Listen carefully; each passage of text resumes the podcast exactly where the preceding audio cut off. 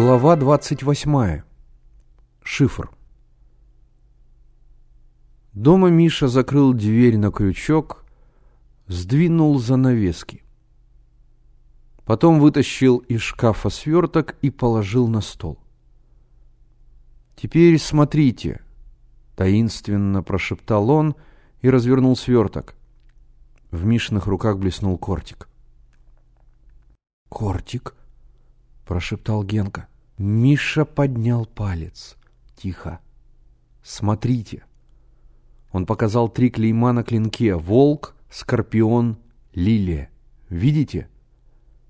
Так, а теперь самое главное. Он вывернул рукоятку, вынул пластинку и растянул ее на столе. «Шифр», — прошептал Слава и вопросительно посмотрел на Мишу. «Да», — подтвердил Миша, шифр, а ключ к этому шифру в ножнах, понятно? А ножны эти у Никитского. Вот. А теперь слушайте. Понизив голос, вращая глазами и жестикулируя, Миша рассказал о линкоре императрица Мария, о его гибели, об убийстве офицера по имени Владимир. Мальчики сидели молча, потрясенные этой загадочной историей. В комнате совсем уже стемнело, в коридоре тишина, точно вымерли все. Только глухо заурчит иногда вода в водопроводе, да раздастся на лестнице протяжный тоскливый крик бездомной кошки. В окружающем мраке мальчикам чудились неведомые корабли, дальние необитаемые земли, они ощущали холод морских пучин, прикосновение морских чудовищ. Миша встал и повернул выключатель.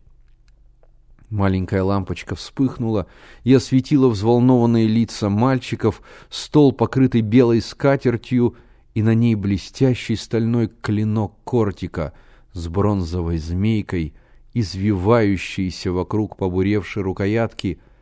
«Что же это может быть?» — прервал молчание Слава. «Трудно сказать». Миша пожал плечами. Полевой тоже не знал, в чем дело, да и Никитский вряд ли знает. Ведь он ищет кортик, чтобы расшифровать пластинку. Значит, для него это тоже тайна. Все ясно, вмешался Генка. Никитский ищет клад, а в кортике указано, где этот клад находится. Ох, и деньжищ там должно быть. Клады бывают только в романах, возразил Миша. Специально для бездельников. Сидит такой бездельник, работать ему неохота, вот он и мечтает найти клад. «Конечно, никакого клада нет», — сказал Слава. «Ведь из-за этого Кортика Никитский убил человека. Разве ты, например, Генка, убил бы из-за денег человека?» «Сравнил. То я, то Никитский. Я б, конечно, не убил, а для Никитского это расплюнуть». «Может быть, здесь кроется военная тайна?» — сказал Слава. «Ведь это произошло во время войны, на военном корабле». «Я уж думал об этом», — сказал Миша. «Зачем Никитский искал кортик в двадцать первом году? Ведь война кончилась». «Любой шифр можно расшифровать без ключа», — продолжал Слава. «У Эдгара По...» «Знаем, знаем», — перебил его Миша. «Золотой жук. Здесь совсем другое. Смотрите». Все наклонились к пластинке. Видите? Тут только три вида значков. Точки, черточки и кружки. Если знак это буква, то выходит, что здесь всего три буквы. Видите? Эти знаки написаны столбиком. Может быть, каждый столбик это буква, сказал Слава. И об этом я думал, ответил Миша. Но здесь большинство столбиков с пятью знаками, посчитайте – ровно 70 столбиков, из них 40 с пятью знаками. Не может ведь одна буква повторяться 40 раз из 70. «Нечего разводить философию», — сказал Генка. «Надо искать ножны. Тем более Никитский здесь». «Еще неизвестно, Никитский это или не Никитский», — возразил Слава. «Все равно упорствовал Генка. Это Никитский. Ведь Филин здесь, а он с Никитским в одной шайке. Правда, Миша?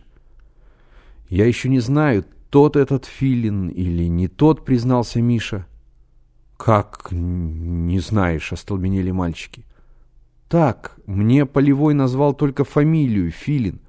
А тот ли этот Филин? Мало ли Филиных? Я думаю, что тот самый. Да, протянул Слава. Получается уравнение с двумя неизвестными. Тот Филин определенно, сказал Генка. По роже видно бандит. Рожа не доказательство, возразил Слава. Будем рассуждать по порядку, сказал Миша. Во-первых, Филин. Фамилия уже сходится.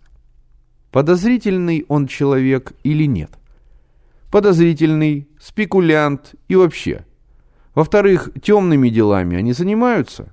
Занимаются. Склад в подвале, ящики, дверь заколотили, завалили проход. В-третьих, тот высокий подозрительный человек или нет? Подозрительный.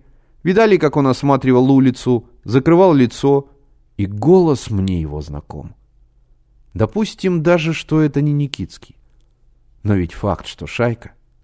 Может быть, белогвардейцы? Разве мы имеем право сидеть сложа руки? Нет. Наша обязанность раскрыть эту шайку. Точно, подтвердил Генка. Шайку накрыть, ножны отобрать, клад разделить на троих поровну. «Погоди ты со своим кладом», — рассердился Миша. «Не перебивай. Теперь так. Мы, конечно, можем заявить в милицию. Но вдруг там ничего нет. Что тогда? Нас засмеют. Надо сначала все выяснить, тот это Филин или не тот. Что они прячут в подвале, главное выследить того высокого в белой рубахе и узнать, кто он такой». «Тяжелое дело», — проговорил Слава, и, заметив насмешливый Генкин взгляд, торопливо добавил. «Банду мы должны, конечно, раскрыть, но надо хорошенько обдумать». «Конечно, надо обдумать», — согласился Миша. «Будем следить по очереди, чтобы не вызвать подозрения у Филина и у Борьки». «Вот это здорово!» — сказал Генка. «Шайку раскроем!» «Так шайки и раскрываются», — сказал Миша. «Это, знаете, не за кулисами орать.